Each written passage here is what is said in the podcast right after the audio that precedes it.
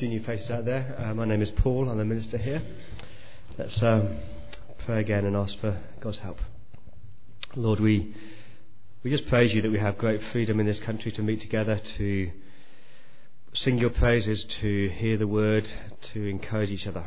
Uh, please make us a people who who long to sit under the scriptures and be changed by it. What's that for Jesus' sake? Amen. It was Shakespeare who said these words Life is but a, a walking shadow, a, a poor player that struts and frets his hour upon the stage and then is heard no more. It's a tale told by an idiot, full of sound and fury, signifying signifying nothing. That's what Shakespeare said. If you know the comedian uh, Tony Hancock, a great English comedian, he wrote a skit. It went like this What have you achieved? What have you achieved? You, have lost your chance, my old son. You've contributed absolutely nothing to this life. You're a waste of time being here at all. There's no place for you in Westminster Abbey. The best you can expect is a few daffodils in a jam jar and a black stone bearing the legend, He came and He went. And in between, nothing. Nobody will even notice you're not here.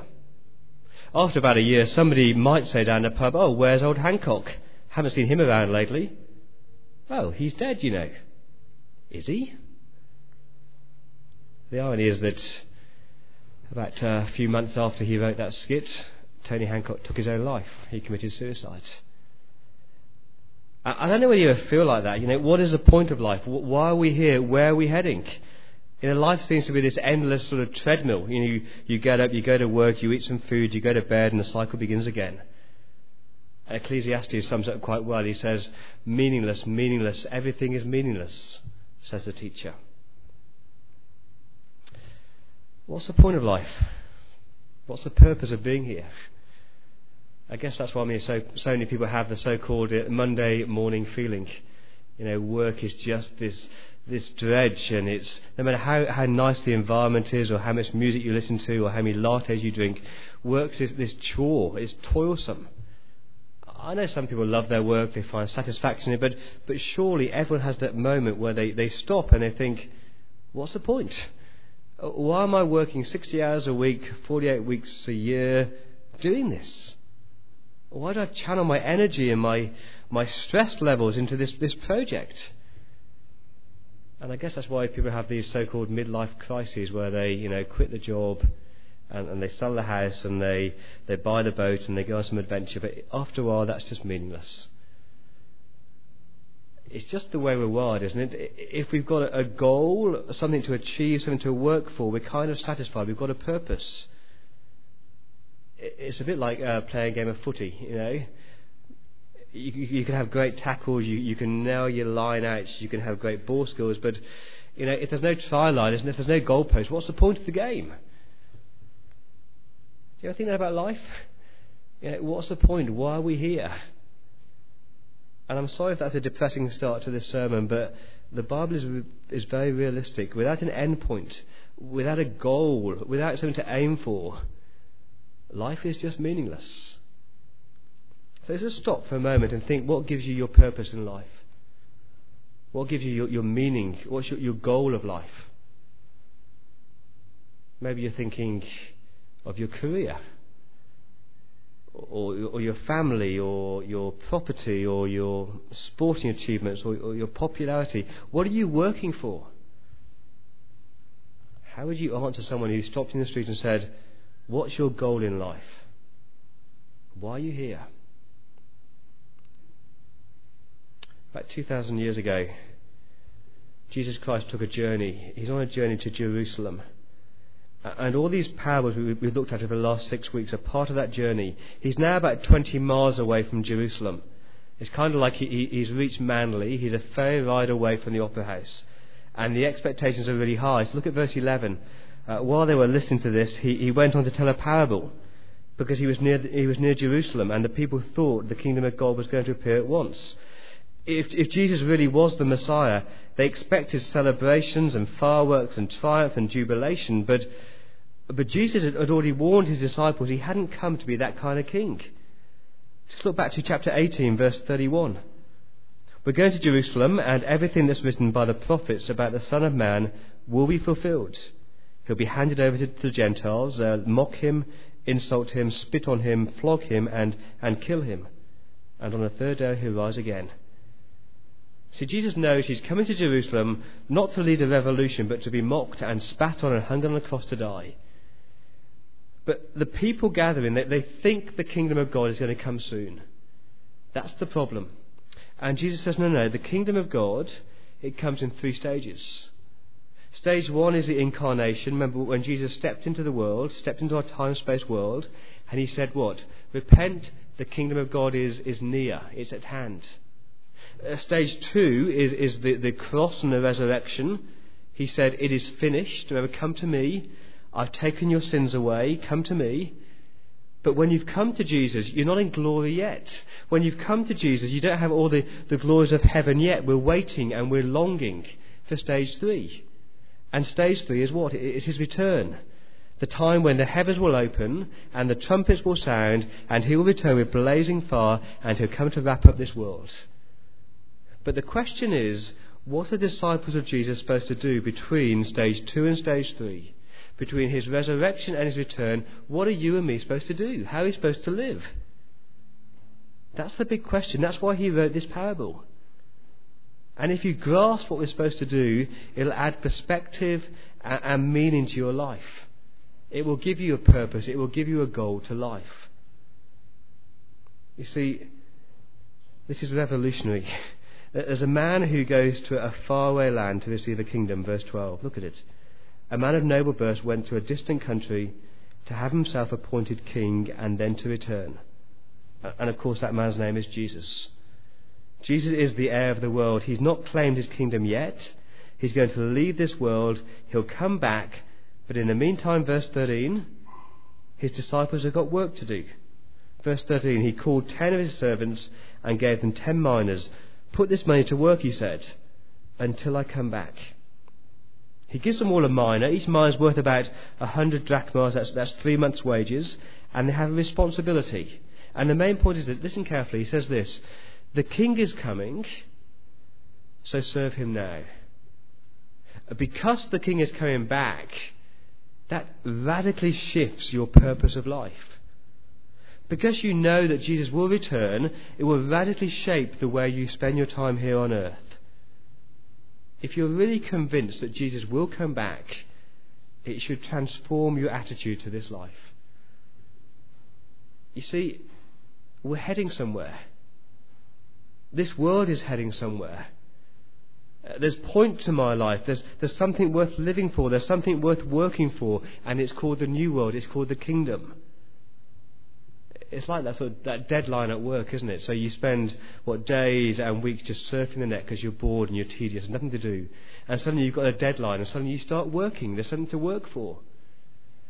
It's like if, if you're in a dating relationship and you, you've got a wedding to plan, and suddenly that, that, that relationship has, has something to head towards. There's a day to look forward to. I spoke two weeks ago about my, my godmother, Auntie Betty, who she called me one Tuesday and she told me that she was dying and she had six months to live. And you know, we sat down and she talked and she, she told me she loved me and she gave me a Bible. And because she knew the end was coming, it changed the way she lived now. And because we know that Jesus is coming back, it will radically shape what you do in the here and now. There was a time when the church was kind of obsessed with the return of Christ, but I reckon the church today is so entrenched in this world and this world claims to offer so much, we've become so earthly minded.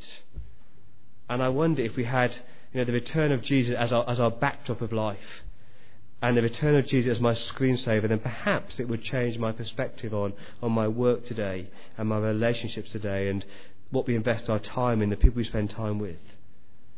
Because life's not just a treadmill. Life is actually a travelator that's heading towards a goal, and that goal is the next world and the return of Jesus. And the big challenge for you tonight and for me tonight is this How will you use what God has given you now? In the light of the return of Jesus, how will you use the resources and the gifts that God has given you in the here and now? See, those four words in verse, 14, verse 13 are really important. The last four words put this money, money to work until I come back. Until I come back. He says, I am coming back, so how are you going to use what you've got to serve me as king in the here and now? Because there'll be a day, verse 15, when Jesus will be made king, and he will come back to earth, and he'll send for his servants, that's us, and he'll find out what they've gained for him. And the question will be have you used what I've given you for my kingdom? Have you really lived with the kingdom mindset? In this parable, Jesus divides the parable into three types of people. And if Jesus were here tonight, he'd kind of look out and he'd see all these people here tonight. The first one are the rebels the rebels who reject Jesus as king. And these people want nothing to do with Jesus. Look at verse 14. It's strong language. It's not just indifference, it's not apathy. Look at it. His subjects, they hated him. And they sent a delegation after him and said, uh, We don't want this man to be our king. Just to give you some background, the original hearers, hearers would have resonated with that. You see, a few years before this parable was written, uh, the, the great king Herod the Great, he died, and his son Archelaus went to Caesar Augustus to ask to be crowned king over Judea. But the Jews hated Herod, as they sent a delegation of 50 people to oppose his appointment to king. And now Jesus says, I've stepped into, into my world I, have come to be king in my world, but my people are going to reject me. Ring any bells? Jesus came to his own, but his own people didn't receive him. And the Jewish authorities didn't send a delegation to ask this man not to be chosen. What did they do? They, they mocked him, they called him a blasphemer, and then they crucified him. Why? Verse 14 We don't want this man to be our king. Isn't that true today? You see, Every man, woman, boy, and girl on this earth are actually subjects of Jesus Christ. You know, Colossians 1 says that Jesus created all things, all things were made for him and by him. We all belong to Jesus. And yet, the vast majority of our world, what, 80%? 90%? They still reject Jesus as king. Uh, it's more subtle than the delegation. People say, oh, oh, Jesus is too demanding. The idea that Jesus demands my life, my soul, my it's too full on. Or they say, oh, I like the idea of Jesus forgiving me and Jesus my friend, but Jesus being my king and my boss, oh, no, I'll fly my own plane, I'll, I'll live my own life. I'll disguise it as indifference or ignorance or not quite interested. And Jesus is very blunt in verse 14, isn't he? He says, they hated him. People hated Jesus. And friends, that's the real issue, isn't it? People don't want Jesus to be king of their life. They say, My kingdom come and my will be done. And you must know people like that. There must be people who you know, your friends, your family, maybe you're sitting here tonight, who say, I don't want Jesus to be king of my life. And the verdict in verse 27 is pretty harsh. Look at it. Verse 27. Those enemies of mine who did not want me to be king over them, bring them here and kill them in front of me. He's saying, if people reject me as king in the here and now, they'll pay with their own life. And that's right, isn't it? Jesus cannot allow rebels into the new world. Otherwise, heaven will be tainted within hours. Yeah, a new world full of people who don't want Jesus as king who think that they make the rules still. That would be disastrous. See, that's a message our world needs to hear. If there is a judgment day, which there is, if Jesus is going to return, which he will, it's a terrible thing to fall into the hands of a judging and rejected God. And down in verse 41 of this chapter, Jesus wept as he entered Jerusalem. And like Jesus, we need to weep as we warn people not to keep on rejecting him as king. That's the first group of people, the rebels who reject Jesus as king. I don't know, maybe you're here tonight still saying, I don't want Jesus king in my life. But this parable is about disciples. over the years as a minister, I reckon there's, there's two big mistakes people make about Christianity. The first mistake is this people think you get to heaven by good works. You know, do good things and you get to heaven. And, and of course, we know, we know that's not true. You're saved by grace. It's not what we do, it's about what Christ has done. But listen to the second mistake people make and listen carefully. People think you can get to heaven without good works. People think you can get to heaven without good works. That's a mistake. Now, of course, salvation and forgiveness is a gift. It's given to us, and we, we can't earn grace. But, but we can and we must give evidence of grace in our lives. It's what John says whoever loves me will obey my commands. It's what, what James said faith without works is dead. And it's what Jesus says in this parable. If you really do belong to me, show it by using what I've given you to serve me. You claim to follow me, show me. So on that last day, it's not enough to put up your hands and say, Here I am, Lord. How do we know God won't say to me, oh, Away from me, you evildoer? I never knew you. How do you know? And Jesus says, oh, Show me the fruit, fruit. Look at your life. Is there evidence that you're using what I've entrusted you to honour and to serve Jesus as King? That's the thrust of this parable.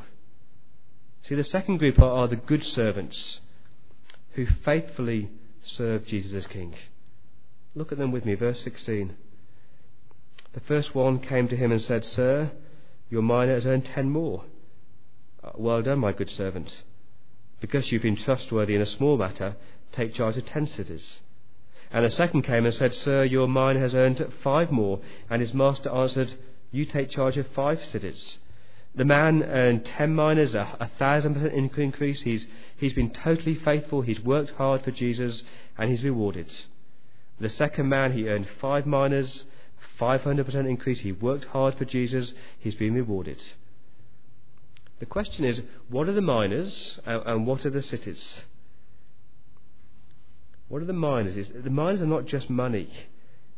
There, there are three options for the minas. The minas could be the Holy Spirit. You know, the Spirit that God gives to each and every Christian when they turn to Jesus. We've all got Him inside of us. It, it could be the gospel message that's been entrusted to us. We've all been entrusted with that. It, it could be gifts or talents that God has given us. But surely it's all three.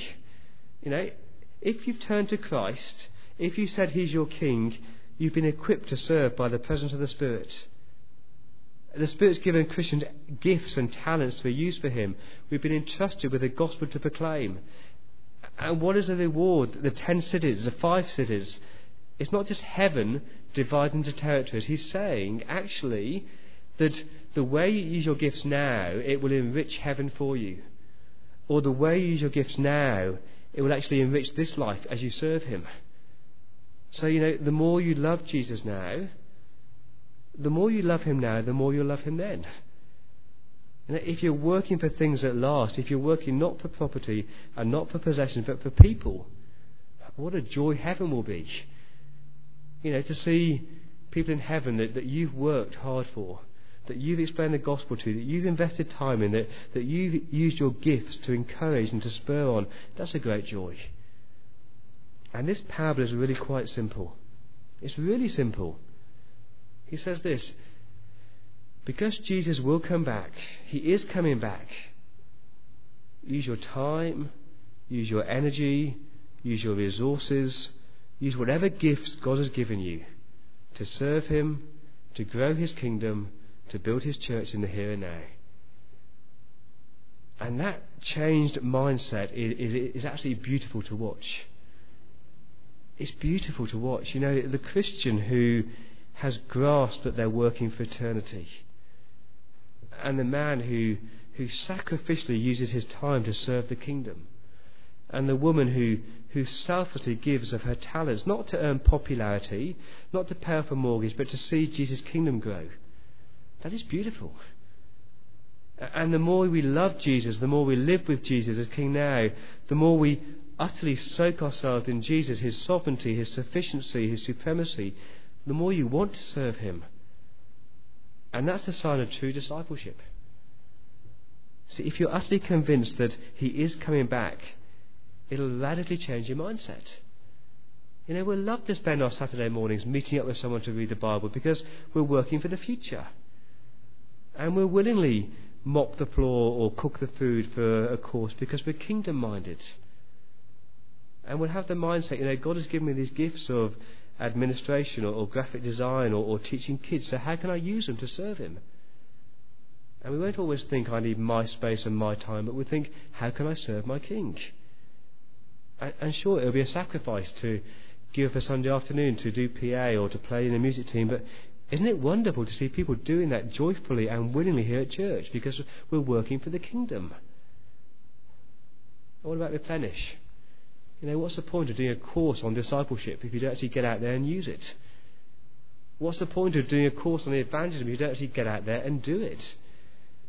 It's not just church. The good steward who has that, that kingdom mindset, that Jesus will return mindset, their whole life is changed. So your work changes. Your work has significance. You can help society, you can feed your family, you can give to gospel work, you can develop skills that will enrich you, and, but they can be used for God's kingdom. See, the good steward knows that Jesus is coming back, and so they faithfully use their resources in the here and now. There's a story of, of three men who were working on a building site. And someone came up to them and said, oh, oh, what are you doing? And the first man said, Oh, I'm just, just breaking rocks. And the second man said, Oh, I'm just earning some money to feed my, my wife and my kids. And the third man said, Oh, I'm building a cathedral. Three men doing the same job, but one had a kingdom and end time mindset. And if you're a good, faithful servant, I want to urge you to use whatever God has given you in the here and now to serve Him and to grow His kingdom. But the third category is actually the, the big challenge.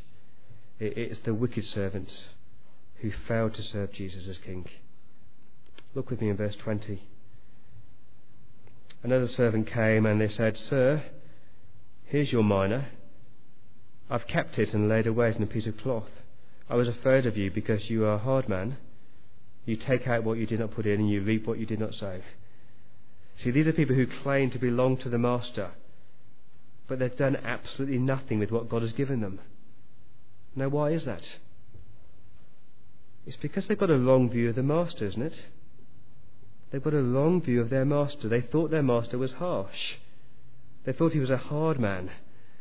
Now, how could they say Jesus was harsh when he'd been so generous? He's just rewarded these first two men. And even if that was true, they got the wrong view of him. At least they could have earned interest. This is a man who hasn't understood God's generosity. He's a man who hasn't grasped God's grace. He hasn't understood Judgment Day or eternity. And so he's a fool. No, he's actually wicked. Verse 22, he says, You wicked servant. You knew, did you, that I'm a hard man? He's being sarcastic. You knew, did you, that I'm a hard man, taking out what I did not put in and reaping what I did not sow? Why have you done nothing then? You know, he'd been entrusted with gifts.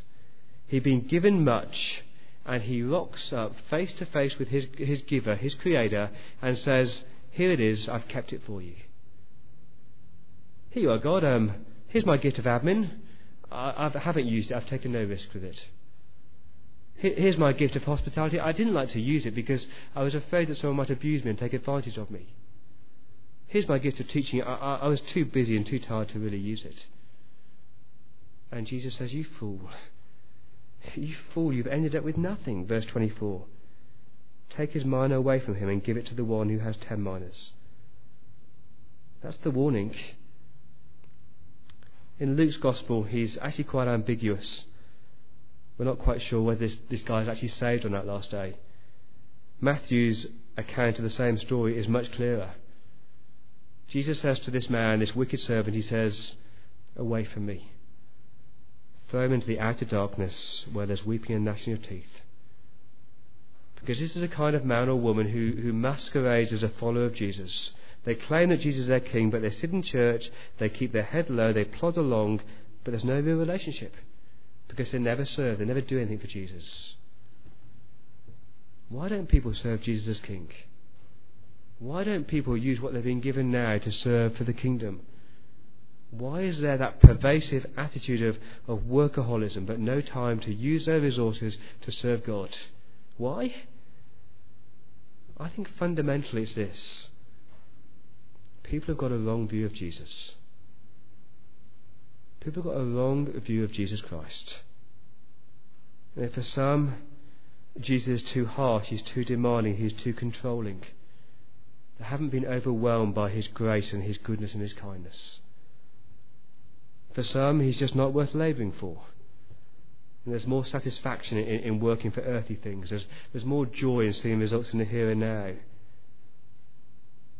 You know, we've never really changed this mindset to say that we're not about this world, we're about the world to come. And so our churches are full of reluctant people or resentful people or just pew warmers who fail to serve Jesus as King. Now, why is that? We talk about tiredness. You know, life is too busy, I'm too tired, I'm too exhausted. We talk about uh, laziness, somebody else can do it, I haven't got the gifts to do it. We talk about the if only. If only I had this gift, then I'd serve. If only I was musical, then I'd serve. I heard someone say two weeks ago, I don't move chairs, that's not my gift. And maybe we're just glory seekers. You know, I'm happy to use my resources to serve God and to, to serve His kingdom as long as I receive the reward in the here and now and get the pat on the back. But the real attitude, the real reason, my friends, is this. Like this wicked servant, it's a superficial affiliation to Jesus. He's just an add on.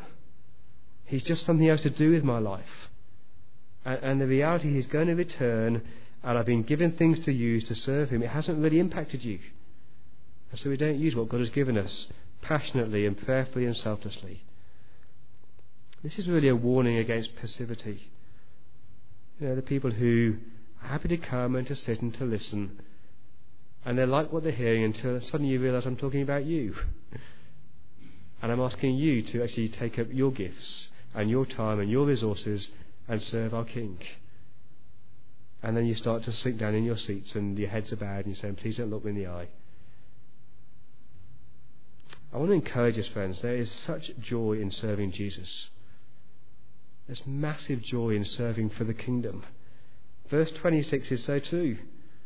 I tell you, to everyone who has, more will be given. But as for the one who has nothing, even what he has will be taken from him. He says, if you, if you use what you've got to serve the king, you'll receive more. Oh, not more money, not more popularity, but more joy and a deeper relationship with your king. And the more you serve, the more you use your gifts, the more you love Jesus, and the more you want to serve him. And of course, there's a danger of burnout. We need balance, we need rest, we need refreshment, but I'm talking to the minority there. The majority here need to hear this.